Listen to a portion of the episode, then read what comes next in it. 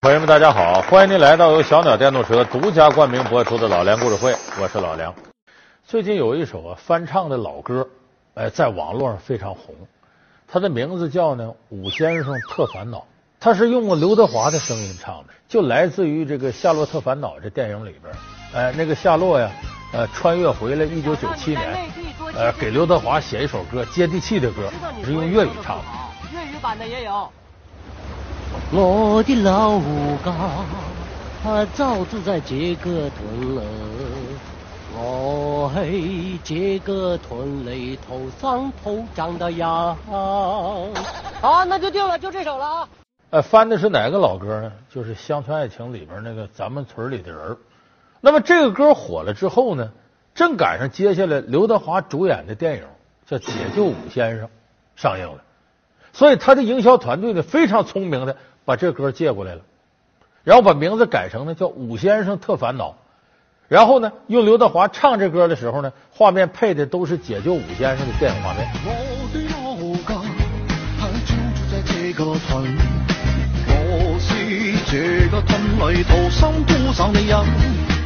应该说这是一个非常高明的营销手段，哎，电影啊歌曲啊都红了。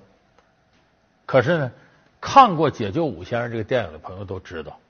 这个电影可没有这歌这么轻松，更加不是个喜剧。几个小时之前，大老板愿意用一千万把我春节的食物摆齐，没想到现在有人要我几百万买了自己的命。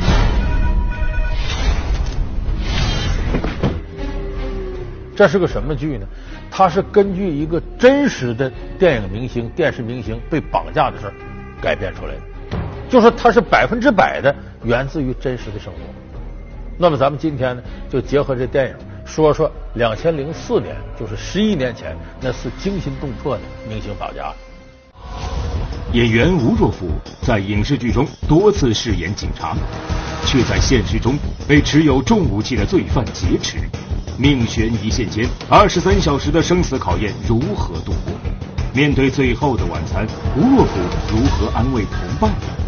真实经历拍成电影，吴若甫为何拒演主角？老梁故事会为您讲述解救吴先生吴若甫绑架案。那么这部解救吴先生电影呢？导演叫丁晟，是个年轻导演。他非常善于呢导这种啊惊险刺激的硬汉电影。你看他导过的电影《硬汉》《大兵小将》，还有《警察故事二零一三》，就成龙、刘烨主演那个。他很擅长导这类片子。那么，他这部片子呢是集合了四个影帝来演这个电影。本来呢，这个丁晟是要找吴若甫演这个《解救武先生》里这武先生，可是吴若甫坚决拒绝演，就连演警察他都是一而再再而三找他，他才同意。他压根就反对演这部片子。为什么呢？因为这个片子的事就是他本人的事当年就是吴若甫被绑架了，他引发了这么一个惊心动魄的。而且这个叫解救武先生，本来是解救吴先生。这吴先生谁？就是吴。那么当年这个事儿到底来龙去脉是什么呢？这是发生在两千零四年二月三号凌晨的两点钟的事儿。那一天呢是正月十三，你看没有出元宵节呢，那也说都是过年，整个北京城啊一派节日气氛。那么这一天呢，吴若甫呢？和一个电视台的制片人，和一个电影的制片人，还有一个香港导演，四个人呢，来到了这个三里屯有个爆豪酒吧。这吴若甫呢，和这几位同行呢，就到这个酒吧里谈合作、拍片子的事儿。结果一谈时间很长，就到了二十三号的凌晨两点钟，这才算谈差不多。咱差不多说走吧，回家。这吴若甫呢，跟这几个朋友呢，从爆豪酒吧这门口就出来了。出来了，他车停在对面，什么车？宝马叉五。跑车嘛，走到这个车跟前啊，他掏钥匙刚要开车，突然身边上来仨人，别动，我们是我们是市局刑警队的啊。您这车呢涉嫌一起交通肇事逃逸的案子，希望你配合一下，出示一下驾驶证，好吧？这不可能的！这能看一下你警官证吗？啊，可以。是这样啊，对，你这车啊，我们跟了好几天了。是吗？跟了好几天？对啊。不对啊。江龙肇事不是江龙警管的吗？他这一争辩，这仨男的口气就比较强硬。少废话，跟我们回去说清楚来。我说那不对呀，第一个是我没有肇事逃逸记录，第二个你们仨干嘛的？你说是警察就警察吗？你这样，咱现在打幺幺零，幺幺零来了，警车来了，我就跟你们走。一听完这几句话，这仨人噌从兜里枪、手铐都掏出来，啪就把吴若甫铐上。你以为大明星我就惯着你啊？把他给我铐起来！说什么呢？说什么？什么说什么？哎，不是这这这干什么呀你？别动行吗？警察吗？啊！哎不，你们这警察怎么能这么？你要妨碍公务！我跟你讲，你少废话啊！你要再废话，我一起把你抓了，知道吗？警察怎么能从这啊里？啊！把他带走，别动好吗？然后连拉带拽的，保荣普拽上旁边一个大众桑塔纳轿车，我们马上带就不是警车，塞到桑塔纳轿车里头。进到这车里头，吴若甫就明白了，为啥呢？吴若甫在这个之前呢，演过很多的电影电视剧里头的什么刑警啊、民警啊、啊这个经侦警察呀、甚至连卧底他都演过。他知道体验生活过程当中警察办事的风格、程序是啥。一看这几人完全不按程序来，吴若甫就说：“不对吧？你们几个是不是绑票的？你们这也不是警察。”你们冲着我来吗？吴先生，你就认倒霉吧啊！本来没想冲着你来，你说你一出来一个大明星，我不冲着你来，我冲谁来？那么后边从酒吧里出来，他这仨朋友一看，这怎么回事？这说是警察，塞上车就带走了。这仨人一看，这怎么办呢？报警吧，赶紧报警。报警，这时候警察赶过来，一研究这个事儿，说难道他真碰着绑匪了？但是他不敢马上确定，为什么呢？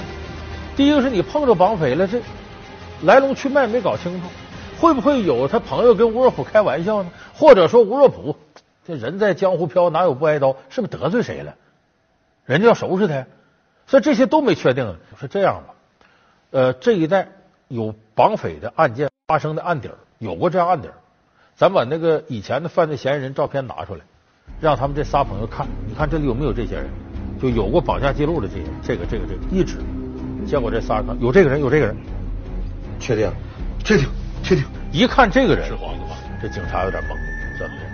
这个人叫王丽华，外号叫华子，二十七岁，是一个非常凶残的绑匪，以前有过多起绑架记录。那么说，为什么警察看着觉得头疼呢？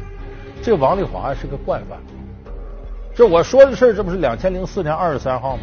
就在头一年，两千零三年九月份，王丽华手里刚有一个命案，警察还在抓他，找他呢。什么命案呢？他呢绑了一个富二代，还把他撕票了。哎，就跟几个当年蹲监狱时候的狱友合作，哎，把他给绑走了。有点事儿，配合一下我们调查，好不好？配合一下，行吗，兄弟？绑到哪儿去？绑到那个燕郊一个民房里边，然后给他爸爸打电话。这王丽华挺会说，说我们呢只要钱不要命，你老老实实的把钱给我送来，要三百万赎金。我们也懂法律，只要我们不撕票就不是死刑，但你要报警，那逼得我们没招，我们就得撕票。这时候他爸爸呢救子兴庆，就带着这三百万过来。可是带着三百万给了王丽华，王丽华也没饶过这王大亮，办了。做了。他同伙以为呢那边报警来的，嘁哩咔嚓把这王大亮给弄死了。就说在这个之前，他已经有这么个案底，警察正在抓他呢，这是命案。为什么说这警察对这个王丽华挺头疼？因为这个人呢不太正常。他在一九九五年时候，他十七岁的时候就因为抢劫罪呢判了九年进去了，但在监狱里他积极改造，零二年呢就提前释放了，就蹲了七年，提前两年出来了。出来之后呢，他表示啊，我要干件大事，什么大事？他要把他妈给杀了。为什么呢？你听这理由都蹊跷到顶点了。我后悔，我出来的时候，第一个就应该把他给宰了。你什么意思？如果那样的话，我死了，我妈就不会难受了，我就无牵无挂。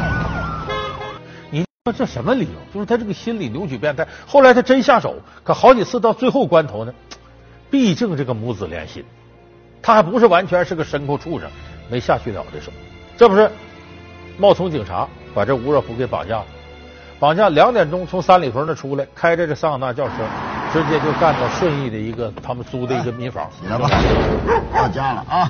哎怎么把他给绑了？把吴若甫弄进之后，吴若甫发现屋里还有个人，也被五花大绑绑着。来来来，让你认识一下大明星啊，认识吗？啊？认识认识。这小杜是他们前两天的绑回来的。这小杜开着一辆豪华轿车。他以为他有钱呢，就给绑回来了。结果一问呢，他车是借的，他没钱。这小杜呢还不想连累朋友，说那好，你这车谁的？你说那人，我们绑他去。这小杜说那我不能说，我朋友。这时候王丽华就决定把他弄死了。只不过因为绑吴若普没倒出功夫来，这回回到这屋，他为了杀鸡给猴看，当着我楚面，好，我当你面你看了，你要不拿书籍，就这下场。来，把这小杜弄死。拿到钱了吗？啊，没有，没有吧？你不能怪我了，是不是？哎，现在几点了？到没到一天？啊，到没到一天？我真没钱。哎哎，啊，什么意思？什么意思？我让你看一看。接着往后一点，往后一点，往后一点啊。停下！你停下！停下！不行，不行！吴若甫一看说：“不不不，不行，说你们住手。这样，我愿意拿书记。”我愿意把所有积蓄拿出来买我们俩的命，你也别杀他。这时候王丽华说：“说你是个明星啊，拿五百万吧。”沃尔夫说：“我没那些钱，我明告诉你，我全部积蓄搁在一块二百一十万，我家里那存折就在那儿呢，我绝不撒谎跟你们。就这么的呢，就跟绑匪交流上了。这个过程吴若甫呢挺有意思，因为他毕竟是演过那么些这样的戏。”见过一些场面，还临危不乱。从他演过的戏讲起，讲抗日战争，讲对越自卫反击战，还讲到《水浒传》呢。为啥？天底下大不过一个义字儿。哎，咱们什么事你得讲义气，讲信用，说话算数。这时候，这王丽华也跟他讲：“你看我比不了你，你这是吃香的喝辣明星，我们能行吗？”你看，俩人还在这个层面上进行交流了。就这么的，吴若甫把家庭地址告诉他，到哪儿找存折。那么他这面交代，那一边。这警察也开始布置天罗地网，那赶紧到吴若甫家。可是到吴若甫家去晚了，就是在凌晨四点钟之前，这王丽华已经开着车干到吴若甫家，把那个存折还有一台摄像机给拿走了，这已经提前给拿走了。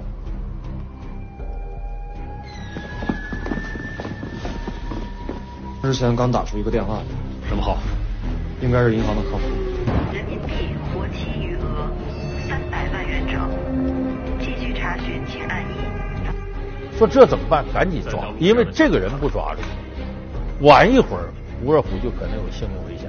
因为他不是普通绑匪，普通绑匪得了钱之后人质放了拉倒了。这王丽华极为凶残，什么事都能干出来。所以当时警察很着急。哎，这个时候线索来了。到了早晨八点钟的时候，警方接到一个报警电话，谁呢？吴若甫二十多年的好朋友苏先生。哎，他这朋友姓苏，他接到个什么电话呢？我被绑架了，绑我的那个人，他会打电话给你，你帮我提款，然后给他。说这王丽华很狡猾，因为他要到银行提钱，那摄像头啥都照着，暴露了吗？他让你吴若甫最好的朋友去提钱，你能信得着他？提完钱，你把钱再给我拿来。这苏先生一看，我答应答应，但撂下电话，苏先生赶紧就报警。我们一起当过兵。他在这个时候找我，代表他当我是兄弟，对方肯定还会再跟你联系的。这有线索，你这样，你就答应他，你说你投钱他干嘛？拖他一段时间。你别忘了，这是两千零四年，二十多万，很大个数，这是。所以说，银行得准备一段时间，拖一拖。呃，这个王丽华，就这么着苏贤按照这个就拖着。可是到中午的时候呢，那边打电话催，老苏，一会儿你到银行等我啊。好，旁边是不是有警察啊？底气挺足啊！什么警察？您赶紧说，十点钟啊，我们银行见。你该提提你钱，但我告诉你，我可知道你报警，我就没跟你说吧，吴若甫这命没了，但他就命没了，你也得给我提钱，要不然你也没命。这时候警察一看坏了，他知道报警之后有可能就撕票，更得抓紧时间去解救他。这时候呢。警察一边让这个苏先生接着办，一边呢再找线索。结果这时候找到一个很重要线索，就是发现了王丽华以前曾经开过的一个尼桑轿车。我是邢峰，发现嫌疑车辆。这里有人吗？没有，但他这个窑咱之前不找过，不清楚他住哪个楼。好，咱们的人马上到。这尼桑轿车所找到的，说是尼桑轿车呢出现在王丽华的一个女友家的楼下，说赶紧对这块布控。看看这车会不会再出现？那边王丽华在顺义这个民房里边，对吴若甫他们交底儿了，说那头报警了，这个钱无论我拿不拿到，你俩今晚都没命，把你俩就地就弄死。告诉下边人，从外边买的饺子，给他俩预备顿饺子，上路之前吃顿饺子，做个饱死鬼。哥俩最后一顿饭了，啊，吃吧，吃饱了好上路。这别说说弄死你俩。埋你俩那坑我们都挖好了，这屋里头这又手雷又什么的。王丽华说：“你写指望警察解救你没用，警察找到这儿，先把你们弄死，然后我们把手雷一拉，跟警察同归于尽。我们不在乎命。”这时候吴若甫和这小杜一看，完了，晴天霹雳，这是命保不住了。人在这个时候啊，这个状态啊和平常不一样。那小杜呢，六神无主了。我，等于跟宣判死刑一样，心情非常不好。过了可能有两三分钟吧，吴大哥就捏着我的手跟我说：“刘小弟，没关系，有有有有大哥哥在这陪着你。”他那意思我听得出来，就不管怎么着，黄泉路上还有你大哥作伴呢。吴若甫说：“我比你大呀。”那会儿吴若甫四十二了，已经安慰他：“我给你唱首歌吧。”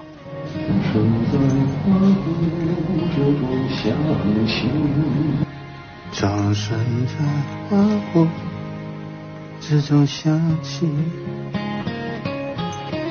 泪水涌在笑颜里，又是欢乐送到你眼前。其实他就是安慰安慰他，同时呢，也给自己的人生告个别。那么就在这个时候，这个破案迎来了转折。老梁故事会为您讲述解救吴先生吴若甫绑架案。老梁故事会是由小鸟电动车独家冠名播出。这王丽华呢，到他女友家去了，也是到那儿呢，开着这尼桑车呢，准备最后跟苏先生联系，要提这钱。结果警察一看这车又出现了，这王丽华上楼上他女友家，在楼下，警察把这个尼桑车的前胎查爆了。不一会儿。有人下来戴个墨镜，警察一看，这就是王丽华，跟到他后头，这车往前开，前胎给扎爆了，能开多远？不一会儿就开不动了，就拐到一个修车行修车去了。修车这过程，警察已经不控，冲上来，迅雷不及掩耳之快呀，就把他给摁倒了。快点报！摁倒了，这可是千钧一发。为啥？他裤兜里真揣个手枪，前后腰这别着两把手枪，尼桑车里搜出七把手枪。哎。就你一不留神，他把手雷拉爆了，玉石俱焚，全完蛋了。啊，这明白怎么回事吗？嗯，配合好呀。是，我你配合好点，我也知你知不知道这事儿？你让我这人名，我知道。我高你几个？啊，你你最关心那个谁？啊，吴啊吴什么？演电影的，还错吗？那你还真知道。这赶紧给他带回警局审。你绑那吴若甫在哪儿？这王丽华不是一言不发。在审的过程当中，警察很细心，就发现呢，他这一边接受审讯一边看表。为啥他看表呢？说明他和同伙约定有点。张总，这孙子一直看表。留给咱们的时间不多，这吴先生应该还活着。他约定有点，他一定有明确的目的，他一定会有反应。晾着他，先别着急。果然，隔不一会儿，王丽华说。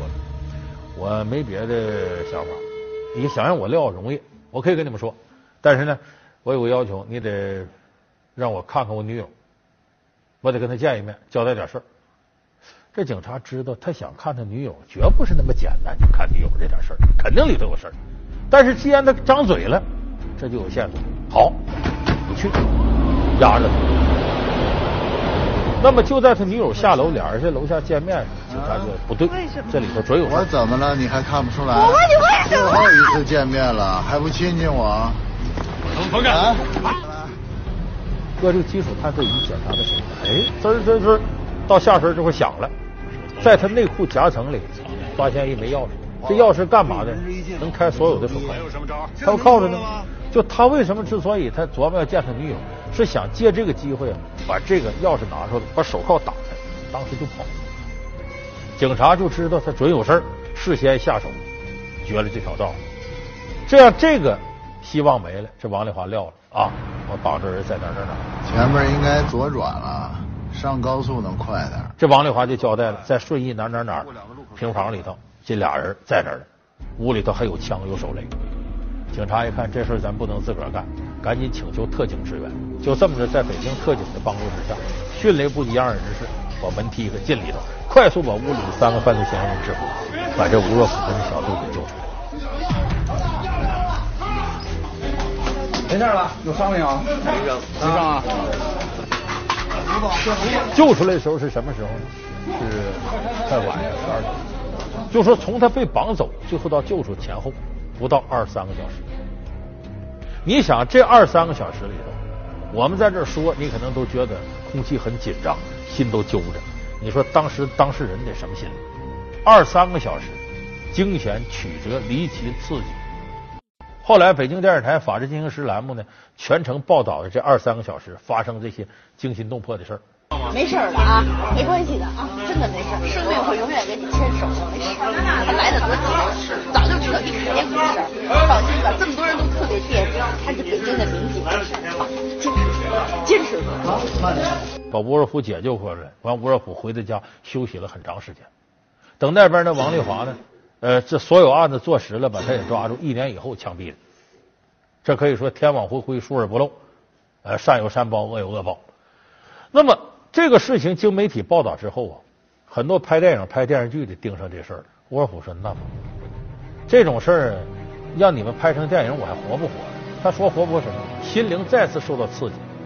你说任任何一个人在生死之间、天堂和鬼门关之间打个转，一般人哪受得了这刺激？也确实是这样题材，这么些年来真拍出来。就是大家记不记得电视台经常重播一个电视连续剧叫《插翅难逃》？呃，背景就是以。香港的世纪大盗张子强绑架李嘉诚大哥李泽钜为背景的，那个是拍出来，但是啥？那是后来张子强被抓住枪毙了，倒以前的事儿。你这吴若甫这事刚发生，他本人绝对不同意，所以这一撂撂了十年。十年之后，在二零一四年的时候呢，这导演丁晟呢就找到沃尔普，说能不能拍软磨硬泡。沃尔普最后说，反正十年过去了，拍拍吧，也都演警察。为啥？我要向当年救我的警察致敬，我好好演这角色，但是我绝对不可能演这其中的主角，再演我自己，我不愿意接受这个刺激。所以这就是我们今天看到的《解救武先生》这个电影的来龙去脉。那么你要看了这电影呢，你也会感觉到二三小时之内啊，种种惊心动魄、惊险刺激的场面。其实这也说明一个道理，就是真实世界里发生的案件，是任何一个再高明的编剧他都编不出来。深受国人喜爱的嫦娥另有真名，后羿的神秘妻子为何身世成谜？传说中玉帝的梦中情人又有哪些风流韵事？从虚幻到现实，嫦娥三姐妹究竟怎样实现了国人的神话梦？老梁故事会为您讲述嫦娥奔月。好，感谢您收看这期老梁故事会。老梁故事会是由小鸟电动车独家冠名播出。我们下期节目再见。